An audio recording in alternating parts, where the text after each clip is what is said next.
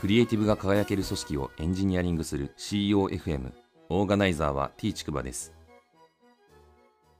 CEOFM 第241回です。アイスブレイクなんですけどちょうどさっきですね、70代の先輩のお宅で、えー、Wi-Fi 環境整備のお手伝いをしに行ってきたんですけれども、いろいろとですね、ネットワークの状態を確認すると、Yahoo! BB の光フレッツコースに加入していて、ソフトバンクのルーターは繋がってるんだけど、なぜかそのルーターの Wi-Fi のランプが光ってなくてですね、えー、どうやらそのルーターが Wi-Fi の機能がないみたいな状態になっていました。で、いろいろと調べたんですけど、結果的にはですね、ルーターを一緒に買いに行ってですね、えー、改めてそのルーターから新しいルーターに接続をして、えー、Wi-Fi に接続無事できるようになったっていう感じです。ここまででトータル3時間ぐらいかかってですね、大変だったんですけれども、いろいろと理由はあるなとは思うんですけれども、えー、任せきりでですね、その契約とかを、まあ、フォローしてくれた方が別にいて、その方にこう契約内容とかもですね、一任してたっていうのもあってですね、ご本人たちが全然そのどういう内容になっているのかって理解してなくてですね、ちょっとその無理解によることが、まあ原因でちょっとトラブルシューティングに時間がかかってしまったみたいな側面もあってですね、このことからやっぱ学んだことなんですけど、やっぱ概念をですね、ふんわりでもいいんで、えー、なんとなく知っておくっていうのが、まあ大事だなって改めて感じた次第です。本日の配信テーマなんですけど、言語化スキルの大切さと偏りという話をしたいと思います。小学生の頃ですね、私あの作文が大嫌いっていうか、まあ超苦手だったんですよね。で、まあ完璧理系な脳みそっていう感じだったんですけど、なんで文章を書いてもですね、作文書けって言われても何書いていいかさっぱりわからなくて手が動かないみたいな子供で、えー、まあ、なんか何々しました、何々しました、何々しましたって事実だけ書いて、で、最後に楽しかったですとか、面白かったですっていうので終わるみたいな、あ超感受性の乏しい感じの、事実をただ並べ立てた作文という感じで、いつも持って帰るとですね、えー、親に批判されてたみたいな、面白くねえお前の作文みたいな感じで ダメ出しされてたっていう記憶があるんですけれども、まあ私自身もですね、多少なりともまあ、論理構成のちゃんと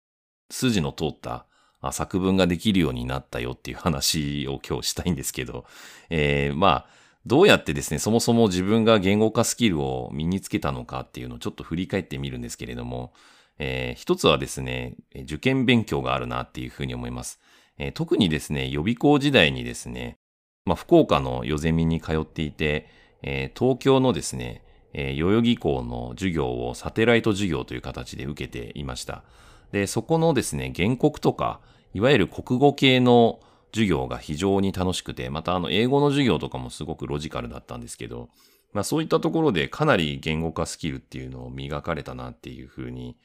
思います。非常に授業も楽しくてですね、今思い起こしても楽しかったなって印象しかないというような側面があります。あと、駆け出しエンジニア時代の経験もあります。富士通にいた時ですね、常駐してた時なんですけれども、その時にミドルウェアの担当者とですね、いろいろと会話するときに、大体メールか電話で話すんですよね。で、メールで話すときにですね、えー、まあ今は Slack みたいなものがあるんですけど、えー、当時はまあ当然なかったので、えー、メールで書くときにかなり長い文章を書いてですね、相手に送るみたいな感じですね。で、加えてそれで分かりづらいところもあったりするので、えー、分かりづらいところを口頭で電話でフォローするとか、まあ、打ち合わせでフォローするみたいな、あそういう仕事の仕方をしていました。で、メールもかなり、まあ、システマティックなものとか、まあ、ログとかをですね、解析して、それについて説明を加えたものみたいなのを提示するので、かなりロジカルに書かなきゃいけなくてですね、そのあたりはすごく鍛えられたんじゃないかなっていうふうに思います。あと、同じようにプレゼンをする機会もちょいちょいあったので、まあそういった機会を得られたっていうのもですね、言語化スキルを身につけるのに役立ったんじゃないかなと思います。三つ目なんですけど、勉強会への参加があるなっていうふうに思います。結構あの前々職の時代に新規事業のマネージャーとしてやってた時にかなり苦しんだ記憶があって、いろんな勉強会に参加をしていました。で、その時に LT に、登壇したりとか、またあのグループディスカッションやるような勉強会に参加をしてですね、えー、同じ課題感を抱えた人たちとやっぱり話すことによって得られるものっていうのはかなりあるので、で、またあの自分一人だと言語化できなかったものが、他者と対話をすることによって新たに言語化できたみたいな側面があって、非常に自分自身の言語化スキルにもこう帰ってきたなっていうふうに思っています。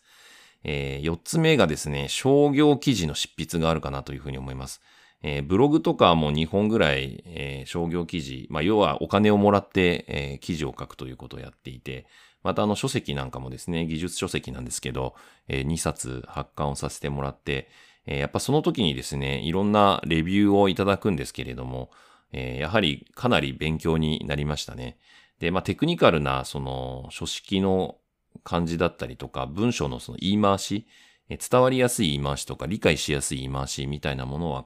ここで身につけられたんじゃないかなっていうふうに思います。えー、5つ目がですね、ポッドキャストがあるなっていうふうに思います。まあ、手前味噌で恐縮なんですけど、まさにこのポッドキャストなんですけど、えー、比較的まだふわっとしているようなもの、なんか自分の中にあるんだけど、まだちょっと言語化できてないな、みたいなものをですね、とりあえず配信テーマとしてボンってネタ帳に入れといて、で、後で、えー、このショーノートを作ってですね、その時に軽く言語化して、で、喋りながらまた細かく言語化していくみたいなプロセスなんですけど、えー、これ非常に、えー、言語化スキルの向上に役立ってるなっていうふうに感じています。で、このポッドキャストで配信したものっていうのは、内容自体はですね、後でその他のメディア、例えば書籍だったりとか、ブログだったりとか、いろんなものに転用可能だなっていうふうにも思っているので、えー、ポッドキャストとしてまず気軽な感じで、えー、言語化するっていう、まあツールとしても使えるなっていうふうに感じています。えー、この辺のことを振り返ってみるとですね、やはり改めて言語化スキルって大事だなっていうのを、まあ当たり前のことなんですけど、感じています。で、その理由について3つ考えてみたので話すんですけれども、一つはですね、他者と深い話ができるということがあるんじゃないかなと思います。発想力とか瞬発力っていうのが対話をすることによって磨かれるんですよね。で、まあその時にこういろいろ話した結果、まあ、先ほども言いましたけど、なんかイノベーションっぽいことが起きる可能性みたいなのがあってですね、えー、一人だと行き詰まっていたものが、あ複数人で話すことによって、おお、そういう考え方もあるのか、みたいな。でもそれにインスパイアされて、こんな風にも考えたよ、みたいな感じで、あ、それ面白いね、やってみようよ、みたいな話になってですね、えー、イノベーティブなことが起きやすいなっていう感じで、えー、こういう風に話を深掘りしていくみたいな側面があるんじゃないかなと思います。えー、二つ目なんですけど、非同期で物事を進められるっていうのがありあります。えー、 Slack をはじめとするテキストコミュニケーションってもうすでに一般化されてると思うんですけれども、えー、こういうものが進化していけばいくほどですね、えー、同じ時間帯に働くっていうことをしなくても、えー、仕事が回るようになってくるという側面があるかなと思っています。で、さらにですね、 Slack だけじゃなくて、えー、YouTube とかポッドキャストみたいなものを駆使するとですね、えリーダーが一方通行で複数人に喋るみたいなものって、え何もリアルタイムで配信する必要なくてですね、え YouTuber、ポッドキャスターみたいな感じで、収録したものを、自分がタイミングいい時に聞いといてねってポンって投げることができるので、そういう感じでですね、非同期で物事進められるっていうのは、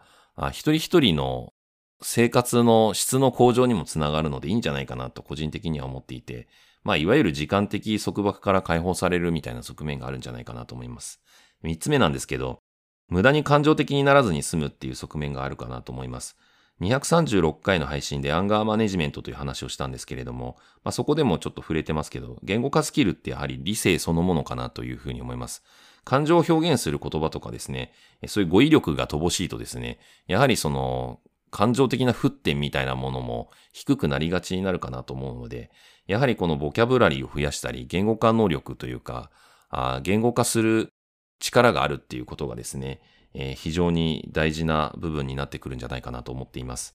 やはりですね、このあたりのことを考えると言葉を尽くすのってすごく大事だと思うんですけど、まあただ一方でですね、仕事を進める上で、ちょっと言語化スキルに偏りがあるような気もしていてですね、まあエンジニアなんかは非常にえその最たるものかなというふうに思うので、まあ分かりやすいかなとは思うんですけれども、あとコンサルなんかもそうですけど、まあいわゆるホワイトカラーと言われているような職種の人たちってこういう言語化能力が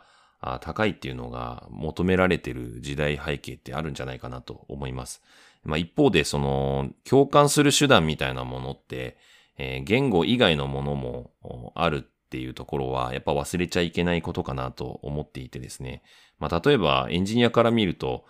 デザイナーの方って非常に尊敬できるんですけれども、それって絵を描けるっていう側面があってですね、えー、自分には絵心がないので、そうやって絵を通して人に共感を生み出したり、人にの理解をまあ促進したりするっていうことができるってすごいなっていうふうに感じています。またあの、音楽とかダンスとかそういったものも当然そういう側面があるかなっていうふうに思っていて、まあ、いわゆるですね、言語以外のものっていうのを活用している人への尊敬っていうのを忘れちゃいけないなっていうふうに思っています。まさにこういう絵とか音楽とかダンスとかができるっていうのはですね、えー、クリエイティブな側面だというふうにも言えるんじゃないかなと思っていて、まあ、この言語化スキルっていうものは当然大事なんですけれども、えー、言語化スキル以外のものに目を向けるっていう側面もまた大事な要素なのかなっていうふうに思いました。第241回の配信は以上です。ご意見ご感想などあれば、Twitter アカウント t ちくばまで、ハッシュタグは CEOFM です。